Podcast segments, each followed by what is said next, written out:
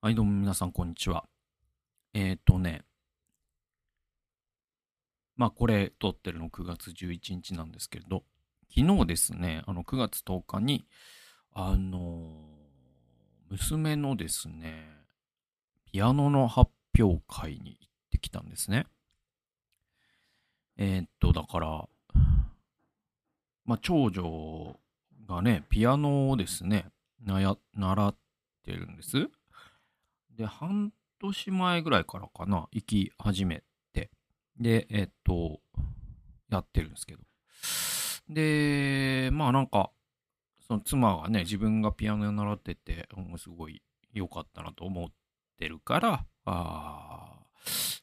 で、あの、なら、なら、やらせてみたいというか、まあもちろんね、まあ本人が全然嫌だったらやめればいいんだけど、まあそんなんで、まあ一応やってるんですよ。で、えー、っと、その発表会行ってきてさ、で、なんかもう人生で初めてじゃないですか？そのピアノの発表会なんてものに行くってことがね。まあそんなことがありましてですね。で、まああの僕、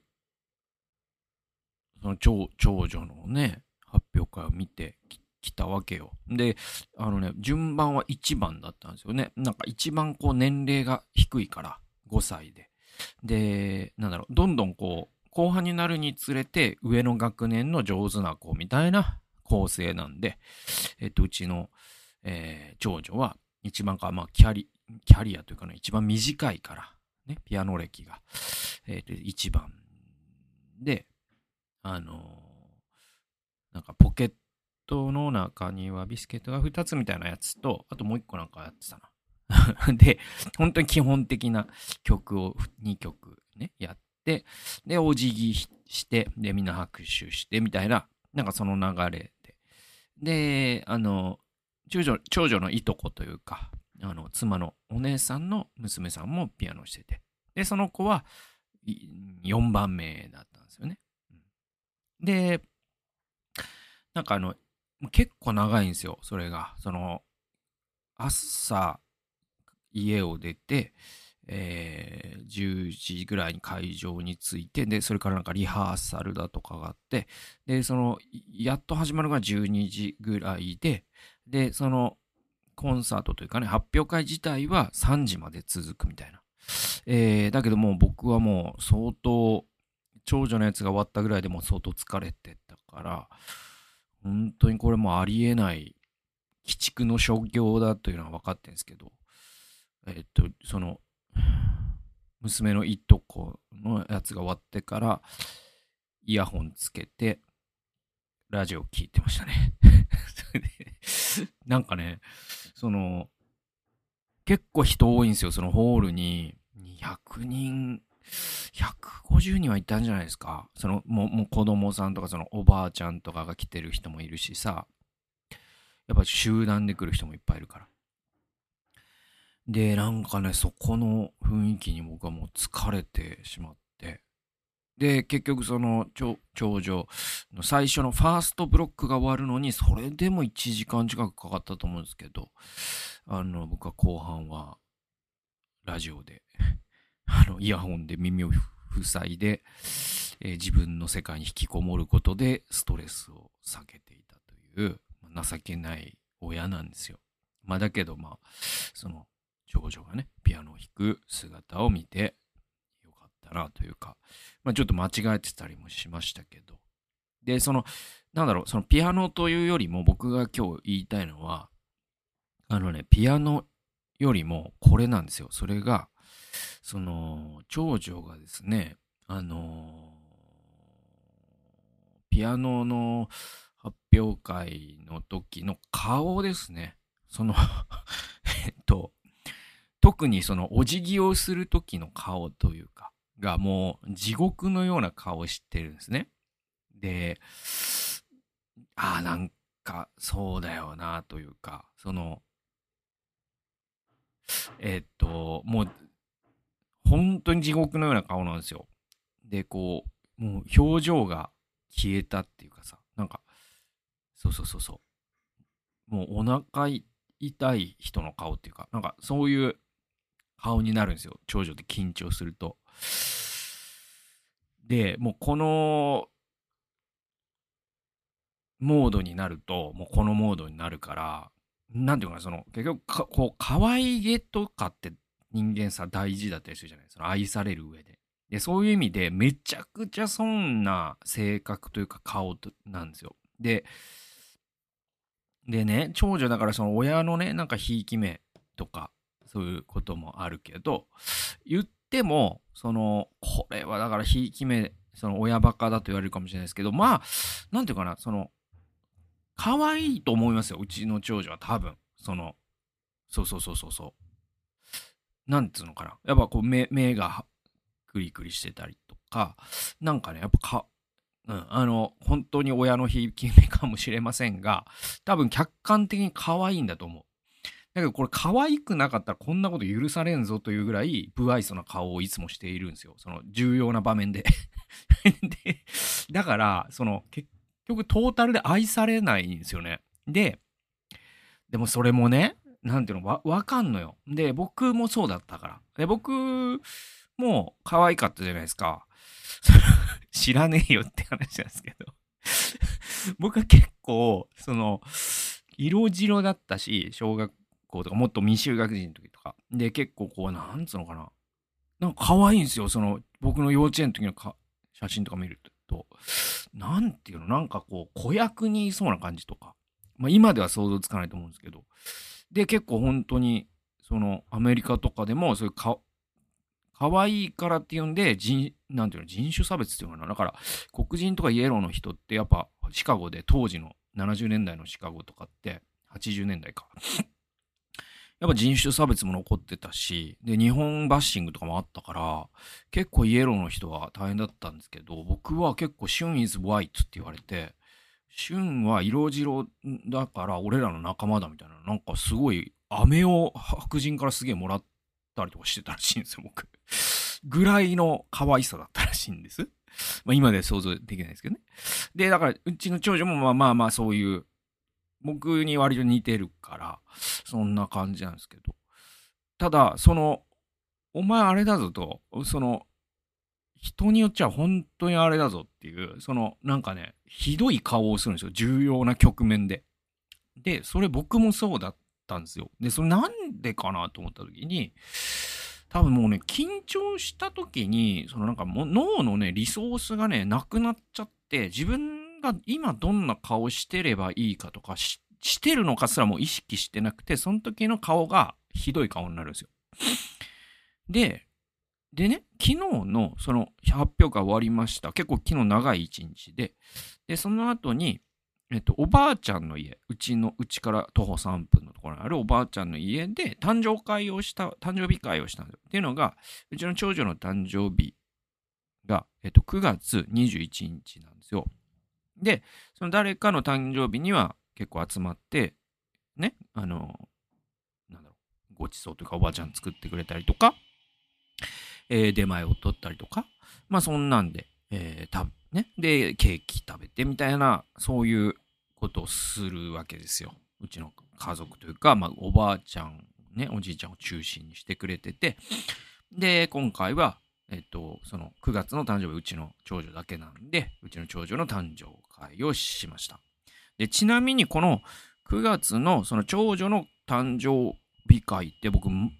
か振り返ってみると、今回6歳なんで、6回目の誕生日のはずなんですけど、振り返ってみると、うつじゃなかった時が2回しかないの。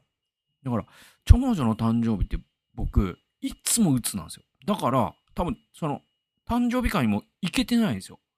ってのが、そのうつになっちゃうと、前も言ったんですけど、本当にまあまあ今日の話とあれだけど、あの、また別な理由で表情がなくなるんですね。もう能面みたいな顔しかできなくなるし、なんか突然涙が出てきたりするから、そんな人間がね、その誕生日の場所にいて一人で能面で泣いてたら恐怖でしかないじゃないですか。だからもう、あと僕ももうそんな余裕もないから、行けなかったりして、長女の誕生日を6回中2回しか祝えてないっていうのは僕の中でうつの一番のダメージの一つなんですけど、要はその、お盆過ぎた頃にいつも発症するから結局そこから2ヶ月ってなると9月が一番危ないっていうかうつ率が高いんですね僕はね。で結局それがねあの夏の暑さだってことで今回北海道で、えー、8月を過ごしてみて今発症してないんで一応その長女の誕生日を祝えたというだけでも北海道行ってよかったなって感じなんですよ。ね。で、えっと、長女の話に戻ると、で、またそのさ、誕生会みんなでこう、いとことか、えー、うちの次女とかと遊んでるんですけど、で、食べて。で、じゃあ、いよいよ、その、えー、じゃあ、プレゼントタイムみたいな。で、そうすると、そのおばあちゃんのリビングの、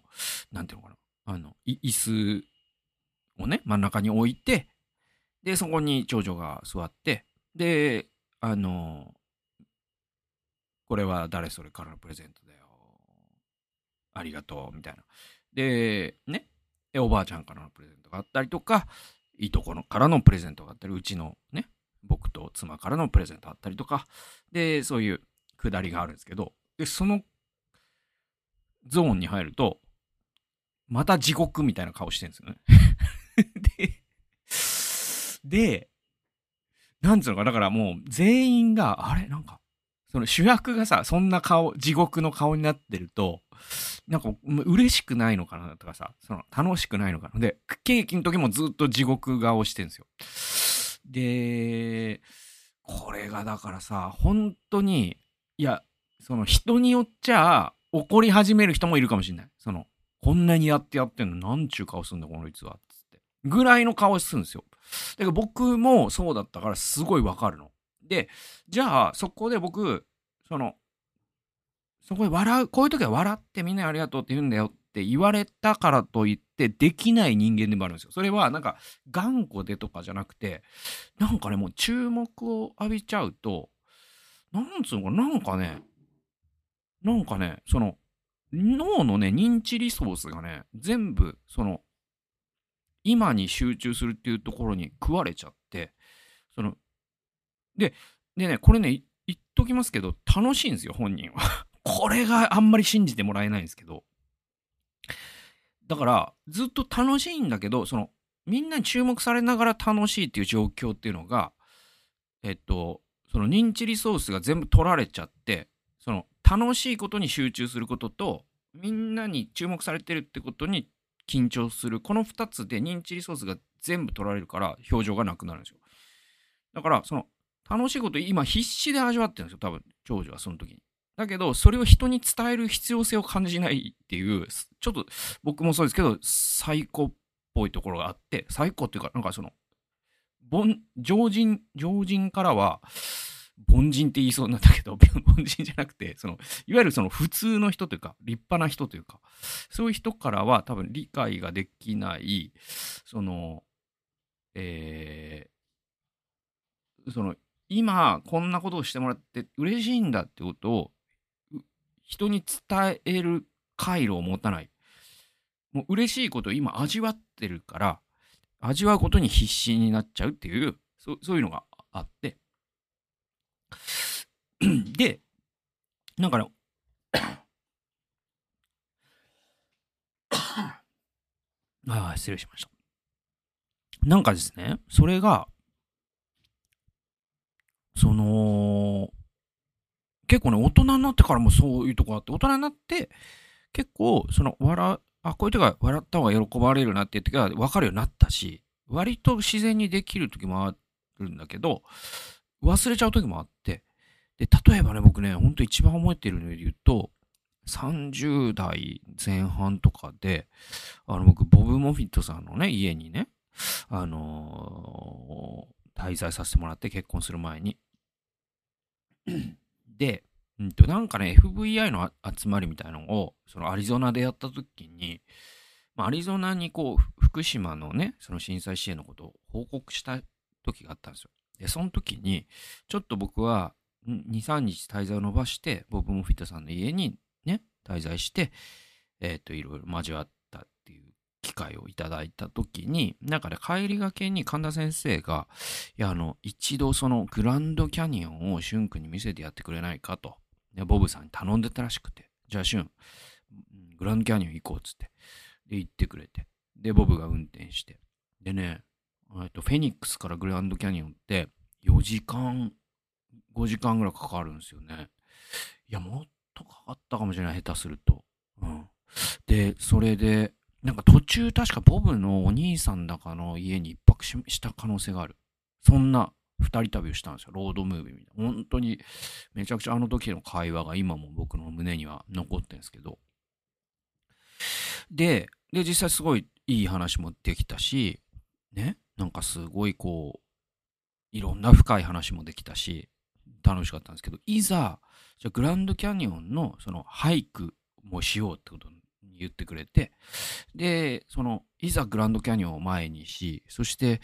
その、俳句っていうのがあるんですけど、ちょっと降りてまた上がってくるっていう、まあその段階によって何日もかけるやつもあれば、もうその日、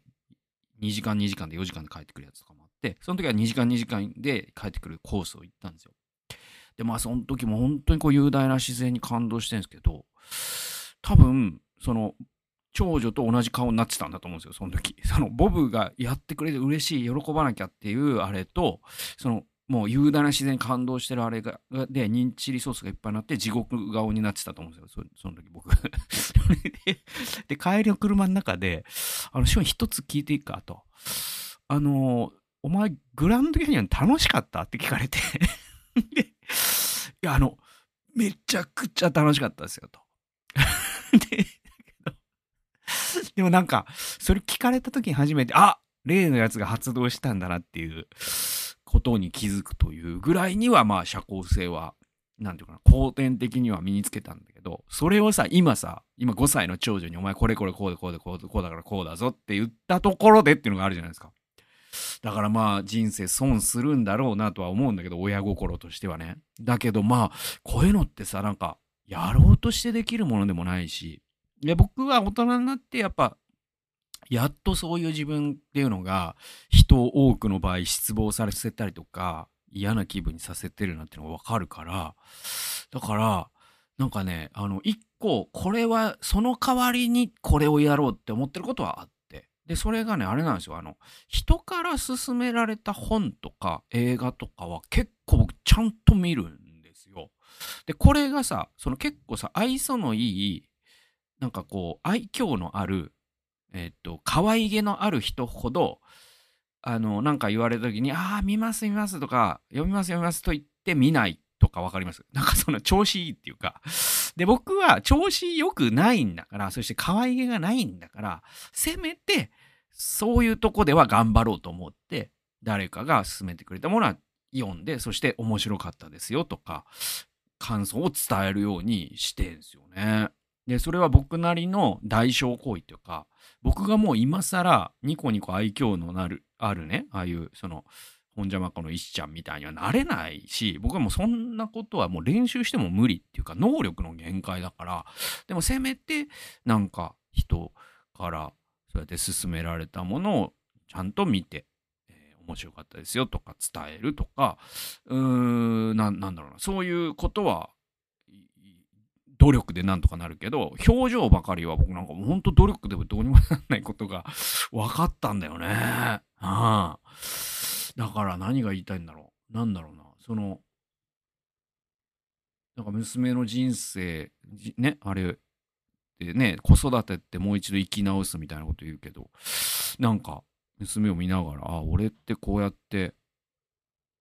な、あの、こうやって生きてきたなって思った時に、じゃあ娘の場合どうなのかな、長女は。これからも地獄のような顔で人に嫌われていった時に、なんか孤立してかわいそうだったりするんだろうが、でも僕もやろやろうと思わなかったのと、あと思ったとしても無理だったし、で結構僕それで怒られるじゃないけど、やっぱうちの母も同じことを思ったんでしょうね。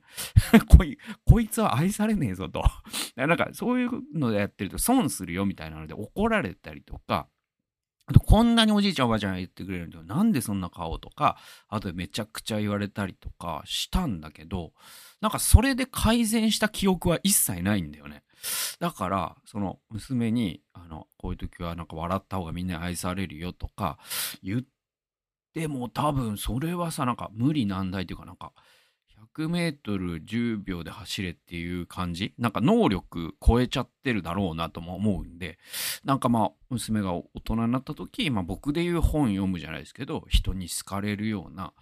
それはその天性の愛嬌がない人間っていうのは、どっかで努力でカバーするしかないわけだから、なんかそうやって娘も自分なりのライフハックを見つけていってくれるといいななんてことを思った。なんかちょっと生煮えの話ですけど、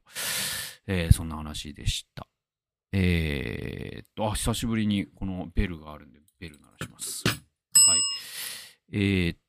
ね、え、っとね、使わされた場所で城壁を修理するっていう、えー、タイトルです。えー、聖書研究ね。えー、ネヘミヤ記の3章8節その次に、近在育人のハルハヤの子、ウジエルが修理し、その次に香料作りの一人、ハナヌヤが修理した。こうして彼らはエルサレムを広い城壁のところまで修理した。っていう箇所なんですけど、えっとですね、ネヘミヤ記の3章は城壁を修理した内容が列挙されるんだけど、繰り返される、こう構文が繰り返されるっていうのがですね、特徴的なんですね。で、どういう構文かというと、〇〇という職業、過去地位の、ま、えー、なんとかさんは、これこれという部分までを修理したっていう文章なんですよ。だから A という職業の B さんは C という部分まで修理をしたという、この、この数式に代入していくっていう、そういう文章が続くんですよ。ね？ネヘミヤ家の参照って。で、これなんかさ、その、結局その城壁の修復なんで、あのー、京都とかさ、鎌倉の寺とかに行くと、柱とか鳥居が連続して立ててあって、その柱だとか鳥居の一本一本にどこそこの誰それっていう、その寺に寄付をした人の名前が彫られていたりするじゃないですか。なんかね、このネヘミヤ記のこのくだりを読むと、それを僕は連想したんですよね。で、この描写っていうのは、ネヘミヤの時代には宮の再建、ね、城壁の再建と主の宮というか、え、ー、と、神殿か、新エルサレムの第二神殿の再建ですよね。で、現代だと地上における神の御国の建設という神様の働きのメタファーとして解釈可能じゃないですか。まあ、ネヘミヤ記っていうのはね、こう、御国を立て上げるということのメタファーとしてよくね、比喩として、えー、よく語られる箇所でもあるんでね。で、そう考えると、なんかこう、この構文を見た時にこう現代社会で私たちがしていることがこう生き生きと浮き上がってくるんじゃないかなというふうに僕は思いました。で、教会員にはそれぞれ職業があるわけじゃないですか。ね、営業職のなんとかさんは神の御国のなんとかという部分を修理し、主婦の〇〇さんはこれこれという部分を修理し、えー、教師の〇〇さんはここここまでを修理したと。で、牧師のなんとかさんは、ここここまでを修理し、入院中のなんとかさんは、ここここを修理したみたいに、多分、神様だったら今の御国の建設ということを描写してくださるんじゃないかなと、僕は思うんですね。で、日々、私たちは自分に任された壊れた城壁、あるいは壊れた神殿を修理する、そういう、なんていうの、そのために我々の人生はあるわけですよね。で、その壊れ方っていうのは、こう、社会とか職域、分野によって違うわけですよね。道徳が乱れていることかもしれないし、不正が行われていることかもしれないし、人間関係が壊れていることかもしれないし、職業倫理が低いということかもしれません。良い教育が行われていないことかもしれないし、哀れみの心がそのね、現場には足りない。そういったことかもしれません。私たちは使わされた場所において、城壁を立て直す者たちなんですよね。で、私自身も自分の分野に忠実であろうと。まあそういう、まあなんだろうな、それぞれの、えー、今置かれた場所、それが病気であるということだって召された場所でしょうし、えー、ね、子育てをなさってるんだったらそれも召された場所でしょうし、ね、あの、お医者さんとかね、えー、教師とか事務員とか、いろんな仕事があるでしょ。僕自身も自分の仕事があります。で、そこで、えー、城壁を立て直す者たちの一人なのだ。ということが、なんというかな、あの、ネヘミヤ記が教えてくれることなんじゃないかなというふうに思います。ということで、最後まで聞いてくださってありがとうございました。それではまた次回の動画及び音源でお会いしましょう。さようなら。